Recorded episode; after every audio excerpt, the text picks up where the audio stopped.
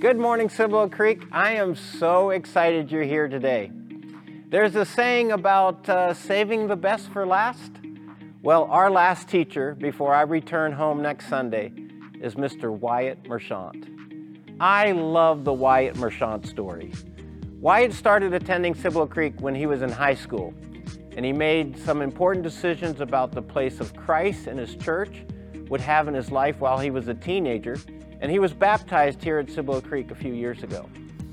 In fact, the day that Wyatt was baptized, his father, his mother, and grandfather all came to visit our church for the first time. And they have since become a consistent part of our church family ever since. Just a couple of years ago, Wyatt had the privilege of baptizing his mom right here in this auditorium. After graduating from high school, Wyatt served as an intern in our student ministry then he became a part-time member of our staff team in our student ministry, and he now currently serves on our staff team in our communications department, where he has been a tremendous help with making our church accessible to a growing online audience. Wyatt also helps me host a weekly podcast where he and I have delightful conversations about many topics related to life and faith and culture and what it means to be a Christian in a changing world. Uh, Wyatt has a brilliant mind and he has a wonderful heart. And it's been a privilege to mentor him as a young man with a heart for ministry. Today is his very first sermon in the big room. And he and I have worked together on his message, and I'm completely confident he's going to do a great job. Now, he's a bit nervous, as you might imagine, so please give him your biggest smile and sincerest interest in what he has to say. Wyatt, Remember to talk slowly and please don't burn the place down. Leave me something to come home to. You got this, buddy. I'm praying for you right now.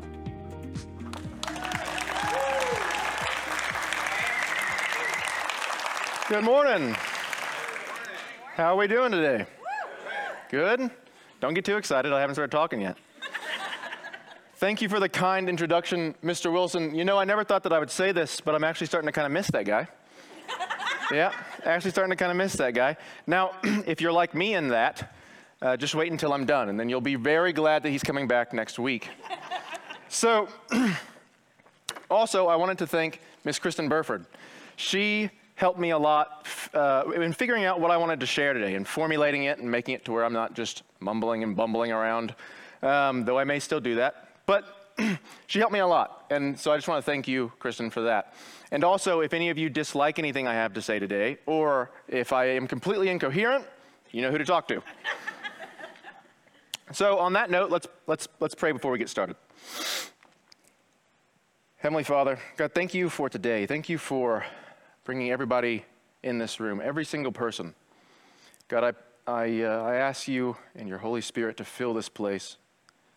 God, that you would be felt and known, that your word would be spoken that you help me to get out of your way so that you may speak. God, open our hearts and our minds to what you have to say. In your son's name that we pray. Amen. So, as Paul mentioned, uh, we do a podcast called Cibolo Creek Conversations every week. And so, what that looks like is that every Thursday, Paul comes over to my house and we record in my living room. And a side note, some of you may think, because I think he's gone to great lengths to make people believe this, that he doesn't like cats. This is false. He's a closeted cat lover. Sorry, Paul. But he is the first, I guess, being to get attention when he comes into our house is me and my wife's cat, Apollo. Um, sorry, had to call you out, Paul. But anyways, we record every Thursday. And I love those conversations. And this is a big part of why I've started to miss him is that every Thursday we have an hour to two hour long conversation. And they're just an honest conversation. Now, I'll send him a topic or the question that we're going to cover that uh, episode so he can ruminate on it as he does. Um, but beyond that, we do very little prep, and I don't edit anything. Maybe there's times where I should, but I don't. Um, and, and so we just have honest conversations. And if you've listened to any of that podcast, you may have heard me discuss a problem that both I have faced and am dealing with, and a problem that I think a lot of us in the church are, particularly my generation, though I think it probably goes back a few because we got it from somewhere. But It's a problem, and I think, I think a good way of uh, formulating that problem is that we have a misunderstanding of the character of God. We kind of have a fundamental misunderstanding of, of who He is. In other words, I think that we have forgotten who we're dealing with. I think we've forgotten who we're dealing with. And that problem is pertinent to the conversation that we're having, that we've been having all summer long in this series that is called Become Like Jesus. Because if you want to become like someone, then you have to understand what that someone is like.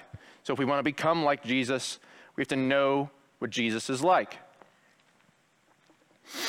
And that's where the problem comes in because our understanding of someone, how we see them, uh, it, it changes or it affects how we interact with them. Does that make sense? So if I, if I see someone, you know, how I understand someone to be is going to change how much love I give them, how much grace I show them, how I treat them, how casual I am with them, how much respect, how much reverence I show them. How we understand someone to be changes how we interact with them. And it changes our relationship. And that is where the problem comes in. Our understanding determines our response to them, and that's where the problem comes in. Because if we have an incorrect view of who someone is, or if we have, say, a skewed or unbalanced understanding of who that person is, then our relationship with them will suffer. It will be incorrect or not right.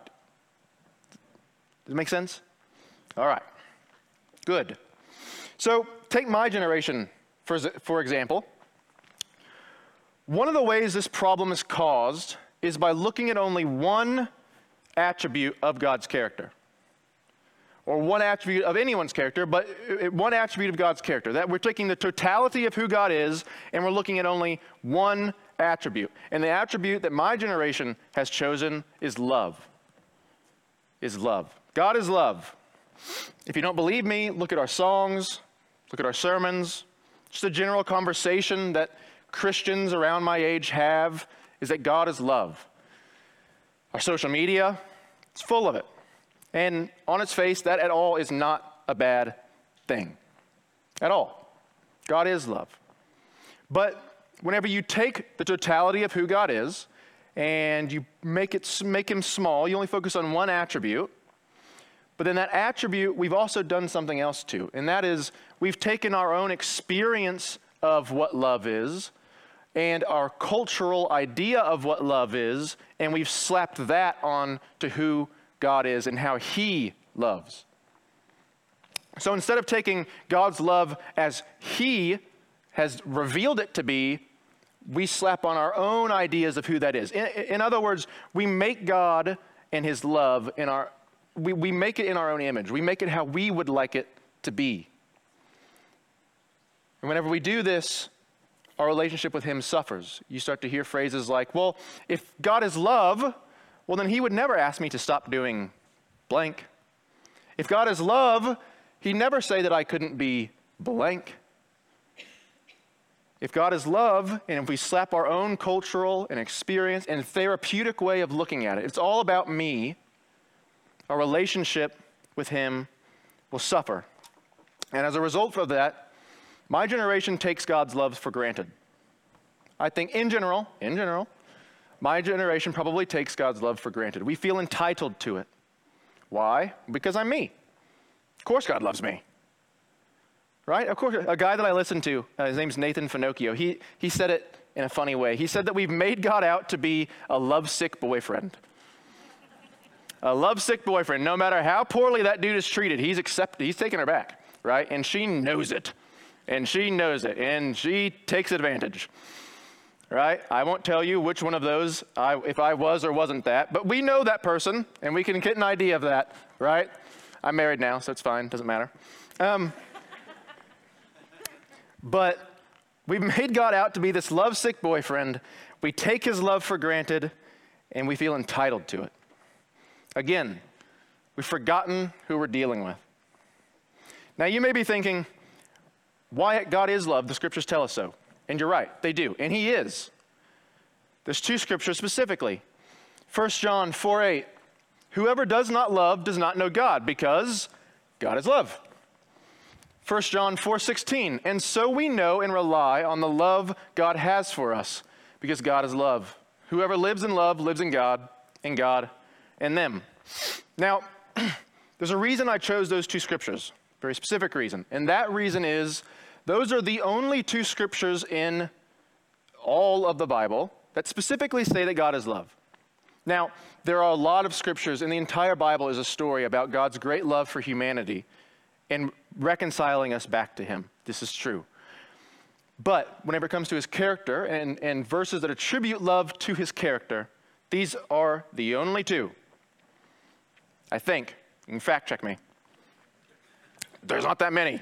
Point is, holiness, on the other hand, is over 400. There's over 400. Talk about an imbalance, a skewed understanding of who God is. Now, why have we done this? I think it's because love is a lot easier to deal with than holiness. Love's a lot more comfortable than holiness. And we'll get into a little bit of that. But there's real consequences to this imbalance. There's real consequences. As I was saying, if we have an incorrect view of someone, then our relationship with them will suffer because we are not treating them as they are. And there's real consequences, and I've outlined three that I personally experienced and I've noticed. Number one is that we just flat out have an inaccurate understanding of who God is, right? So we're not relating to Him as He is. If you've had a relationship with anyone ever, you know that could be problematic. And whenever God becomes our culturally redefined idea of love, Oh, sorry, wrong place. But again, we're not interacting with him as he is. It's God on our terms. And the result of that is we have little to no reverence of him. Little to no reverence. The girl, the, the boy, the, the lovesick boyfriend, no one reveres the lovesick boyfriend.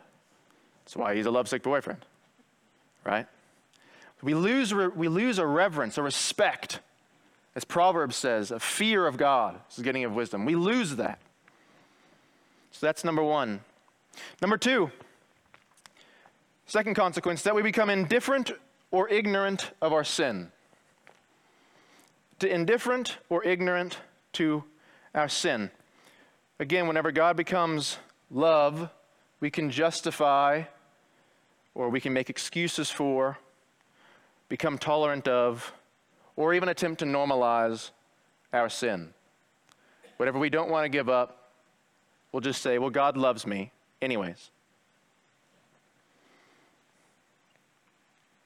And the third, oh, a good way of understanding this actually, you may have heard it said, well, God loves you exactly how you are. God loves you exactly how you are.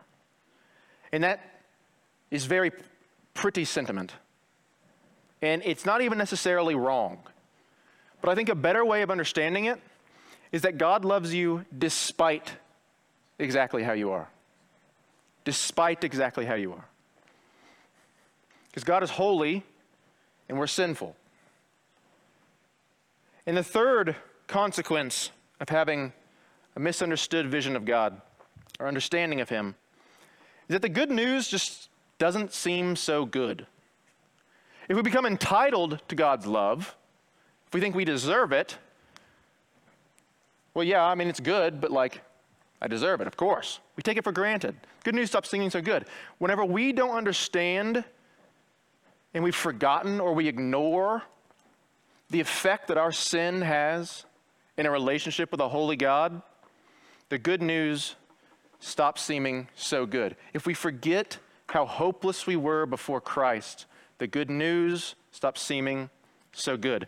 And on top of that, your heart and your love and our heart for the lost world, for people far from God, that also diminishes. Well, God loves everyone. There goes evangelism. The good news stops seeming so good. God is most certainly love but he's also holy. And these two must be kept in balance. You, whenever we look at God, he's very different. Where we can be maybe more of one thing than the other, God is all of one thing and all of another. He's total. It's hard to understand. That's God for you, but but he, he cannot be one, more of one thing than the other. Does that make sense? And so today I want us to begin the conversation, dip our toes into a conversation about what it means whenever we say that God is holy. Now, I'm probably the least qualified person to talk about such a topic, but here we are. so, bear with me. But, now before Paul left, uh, he actually kind of dove into this topic a little bit, and um, he tackled it in the idea of like, what does it mean for us to be holy? Whenever we're called to be holy, what does that mean? What is he, what is he calling us to?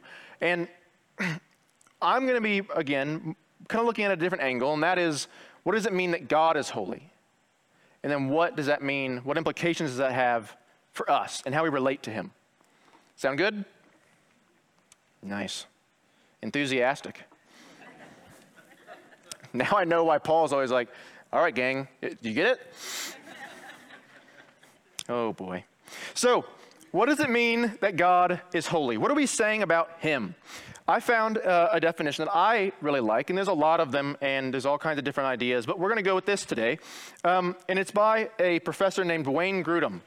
And he said, God's holiness means that he's separated from sin, devoted to his own honor, and, and, and devoted to his own honor and glory. And then he goes on to say that God is qualitatively other. In his quality, he's completely other. The difference between God's being and ours is more than the difference between the sun and a candle. So let's break that up just a little bit, because it's a lot. But number one, separated from sin. God is entirely without sin. He's morally perfect.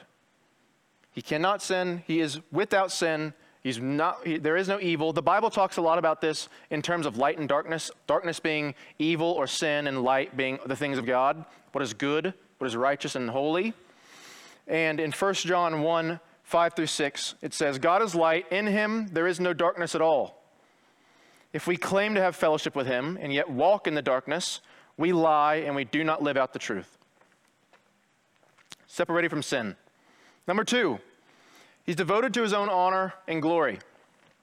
This means that all of, all of God's actions are going to bring him glory and honor. He will not act outside of that.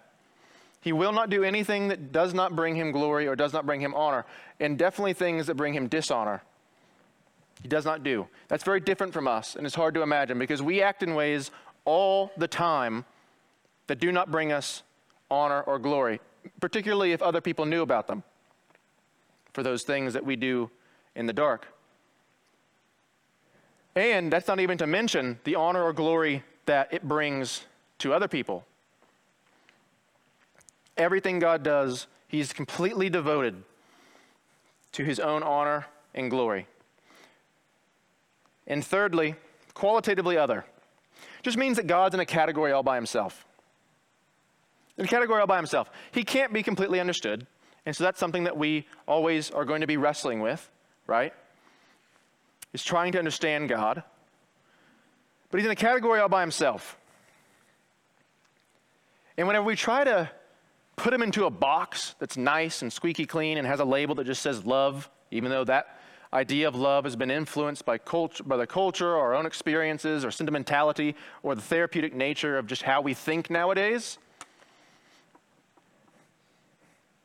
We do him a dishonor, and we don't know who we're dealing with. Isaiah 55, 8 through 9 says, For my thoughts are not your thoughts, neither are your, neither are your ways my ways, declares the Lord. As the heavens are higher than the earth, so are my ways higher than your ways, and my thoughts than your thoughts. Now, if you're anything like me, it's kind of hard to understand, and that's okay.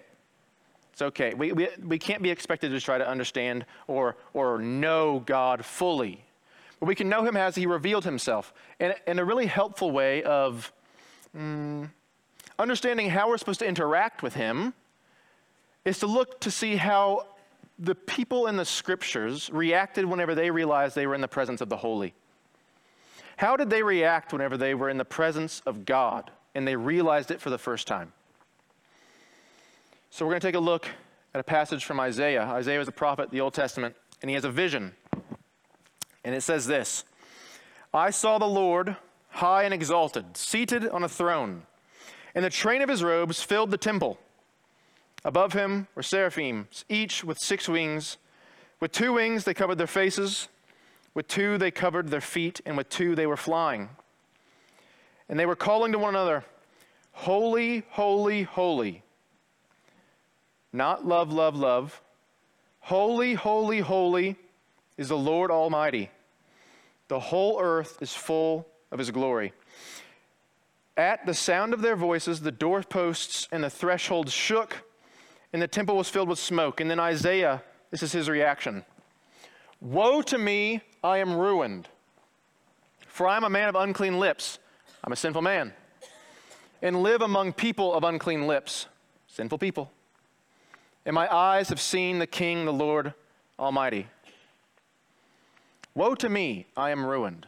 Other passages and other translations say it I'm undone.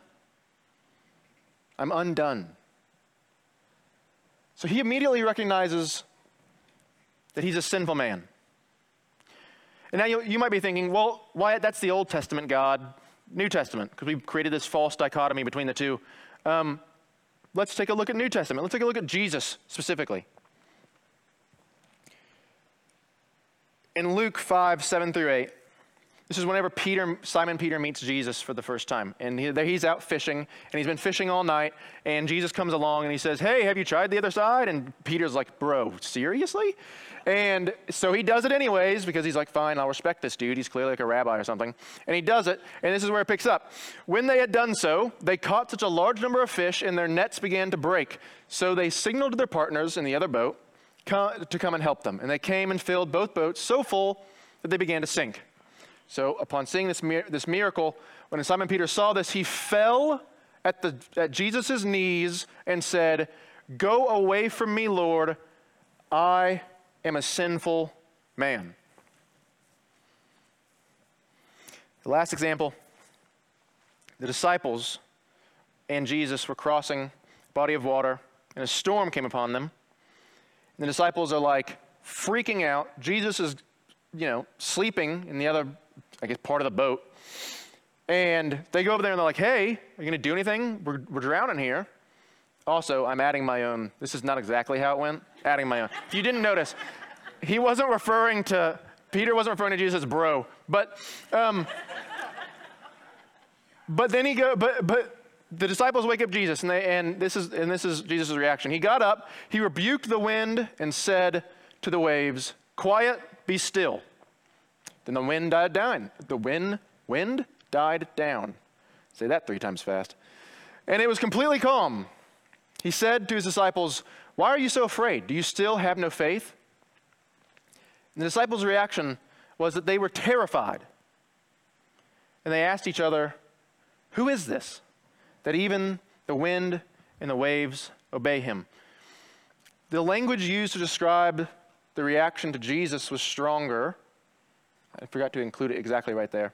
But it was stronger than it was to the actual storm. That's a lot different than a lovesick boyfriend type of God. That's a lot different than the type of God that you casually, you know, go get coffee with or that you're just driving chit chatting to.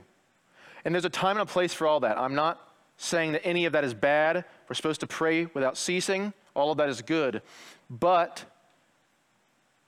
we're dealing with God still. We're dealing with God. And that's a view, this is a view of God we don't get very often. Maybe I'm wrong, but I, I don't get it very often. And what do, we, what do we do with that? How do we balance that, especially with His love? How do we balance this this God that upon seeing them, everybody just falls to their knees and says, Woe to me, or please go away from me, I'm a sinful man, or terror. How do we balance that? Well, unsurprisingly, Jesus gave us some amazing examples, and we're going to take a look at two of how he balances this love and his holiness. The first of which is John 8 2 through 11 said at dawn, Jesus, he appeared again. This is, uh, he appeared again in the temple courts. This story is about the woman caught in adultery, to give context. Adoni appeared again in the temple courts, where all the people gathered around him, and he sat down to teach them. The teachers of the law and the Pharisees brought in a woman caught in adultery. They made her stand before the group and said to Jesus, Teacher, this woman was caught in the act of adultery, and the law of Moses commands us to stone such a woman. Now, what do you say? They were saying this, uh, they were asking this question and using it as a trap in order to have a basis for accusing him. But Jesus bent down and started to write on the ground with his finger when they kept on questioning him, he straightened up and said to them, Let any one of you who is without sin be the first to throw a stone at her. Again, he stooped down and continued to write on the ground. At this, those who heard began to go away one at a time, the oldest ones first, until only Jesus was left, with the woman still standing there. And Jesus straightened up and asked her, Woman, where are they? Has no one condemned you? No one, sir, she said. Neither do I condemn you, Jesus declared. Go now and leave your life of sin. Now, this was in a culture and a time where you could probably say that holiness was seen as way more important, right? Where it was kind of, that was the imbalance. Lo- love was way down here and holiness was way up here. Grace and mercy was, was held kind of low. They were much more legalistic. Our culture, on the other hand, wants it to stop here. They don't want, like, pretend like this part isn't here. Then neither do I condemn you. Well, who is, who is Jesus to tell me to not do this? Right? We don't know what's going on in this woman's life. Don't know how hard she's had it. Jesus upsets both parties whenever he shows her the love of not stoning her, of saving her, not condemning her, and then also saying, Go now and leave your life of sin. He's holy, and he wants a relationship with this woman. But in order for that to happen, she has to leave her life of sin. Second example of how Jesus displayed the balance between love and holiness, these two seemingly paradoxical ideas, is actually his crucifixion. Jesus took the place of us. That was supposed to be our cross. That was the debt that we were supposed to pay and the punishment that we were supposed to undergo. But Jesus took that. His love drove him to the cross. His love drove him to the cross that his holiness required. In order for us to have a relationship with him, our sin had to be paid for, had to be wiped away. We had to be made right, righteous in the sight of the Lord, and we couldn't do that ourselves. His love took the place and did something that we could not do, which was to live up to the holiness that's required. God cannot be in relationship with sin. Jesus does love the sinner. He hung out with gamblers, tax collectors, prostitutes, you name it, he probably came across one or two. But it was them that went away changed, not Christ. It was the thief that went away changed, not Jesus. It was the prostitute that went away changed, not Jesus. It was the sinner that went away changed, not Jesus. They did not rewrite who Christ is, they changed. Jesus shows us the balance of his holiness and his love and neither is compromised at the expense of the other.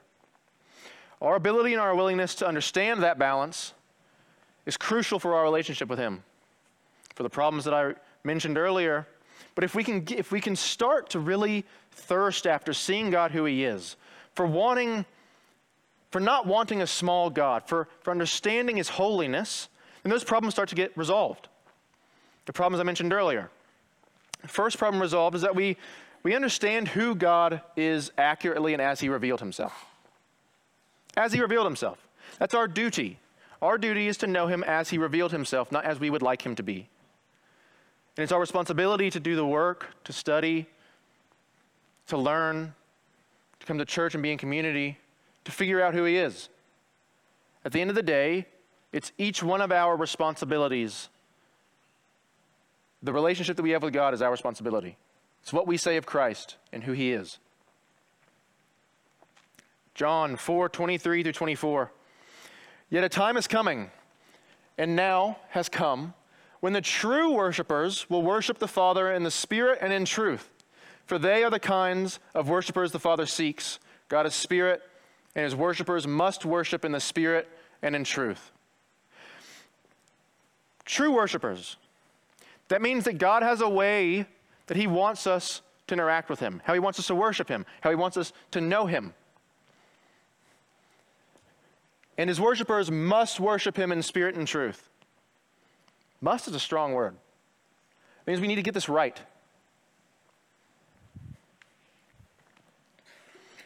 When we understand that God, when we understand better that God is holy, we do just that. The second problem resolved is that we start to see ourselves and our sin more clearly. As all of those examples that I showed earlier, um, that we, t- that we looked at earlier, described, whenever they knew that they were in the presence of God, they were immediately aware of how unholy they were. And that's uncomfortable. They all said, like, woe to me, or please go away, or they were in terror. It is uncomfortable. And I think, again, I think that's why we probably have pinpoint focused on just love and the wrong idea of it at that. It's uncomfortable, but it's necessary. We can't repent from something that we're unwilling to acknowledge. We can't turn to Christ with something that we are unwilling to acknowledge or that we don't even know is there. God's holiness reveals our sinfulness to us. As uncomfortable it is, that is love. That is love, just as it is holy. And the third problem resolved is that we realize just how good the good news is. Whenever we realize that we're sinful and we realize just how holy He is, He is, then we realize how hopeless we were before Christ. We realize how hopeless we were in our sin before Jesus. Ephesians 2 1 through 5 says, As for you, you were dead in your transgressions and sins, in which you used to live when you followed the ways of this world and of the ruler of the kingdom of the air the Spirit who is now at work in those who are disobedient. All of us also lived among them at one time, gratifying the cravings of the flesh and following its desires and thoughts. Like the rest, we were by nature deserving of wrath. We were by nature deserving of wrath. We were not by nature deserving of the love of God.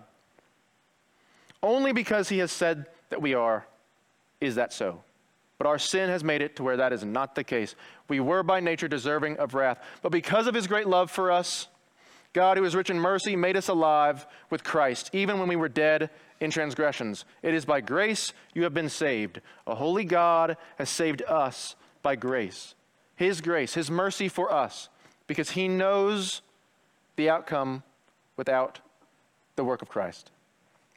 So He came and he did what we could not do for ourselves. And like I mentioned earlier, our understanding of the good news not only affects our relationship with God, but it affects how we see a lost and broken world. Our willingness, the urgency, the fire that we have to share our faith and to live it out in such a way that the world notices it whenever we know that He's holy, whenever we know that by, that by nature we're deserving of wrath without Christ that urgency will be instilled. That fire in us will be uh, uh, inflamed. But simply knowing that God is holy in our head, it's not going to immediately change how we interact with Him. It takes some intentional practices, and I don't know exactly how best to do that, but I've come up with some that I think have worked for me. The first is learning and studying of the Word. I know it's not a silver bullet for how we're supposed to, you know, interact with God or understand His holiness, but it takes intentionality and time meditating his, in, on His Word and in His Scriptures and understanding who He is and how He revealed Himself, not how we would like Him to be. And then number two is times of reverence and prayer and worship. Now, again, like I said, this isn't something that you can always do because most of our time throughout the day, throughout the week, we're doing stuff. And we need to be able to talk to God in such a way that is a little bit more casual, right? We can pray without ceasing. But is there any time in your week, and maybe if there isn't, consider there's no time in your week where you're showing God, where you're interacting with God like He's God, it will help us to understand the holiness that He, that, that, that he is. Interacting with God like He's God. Not just a casual friend, but like He's God. Now, I may have been all over the place today, and I might not have made a whole lot of sense. But if that's the case, then maybe just get this last part. Everything in our world is trying to make God smaller than He is. Everything in our world is trying to make God smaller than He is. And the evil in our sinful nature is also trying to make God smaller than He is. It does not want a large and holy God. But that is not the God we serve. We follow a holy God who, in his love for us, offered us a way to salvation through Jesus Christ. And he also offers us the power through his Holy Spirit to overcome our sin and to overcome the world. So refuse to serve a small God. Refuse to serve a small God. As Hebrews 12, 28 through 29 says, Therefore, since we are receiving a kingdom that cannot be shaken, let us be thankful and worship God acceptably with reverence and awe, for our God is a consuming fire. Let's pray. God, thank you so much for your word. Thank you for this time. Father, I ask that you help us to understand who you are, who you really are. Help us to shed any preconceived notion of who you are or any ideas that we have about your love or your holiness or your grace. God, help us to see you as you desire to be seen, as you desire to be known, as you've revealed yourself in the scriptures. Help us to know your holiness. And in those moments, whenever we're in your presence and in the holiness and it's uncomfortable, God, help us to stay. Help us to deal with our sin. Help us to repent and to follow you and to bask and to live our life in the saving grace and love of your Son. And it's in His name that we pray. Amen. Have a great week, everybody.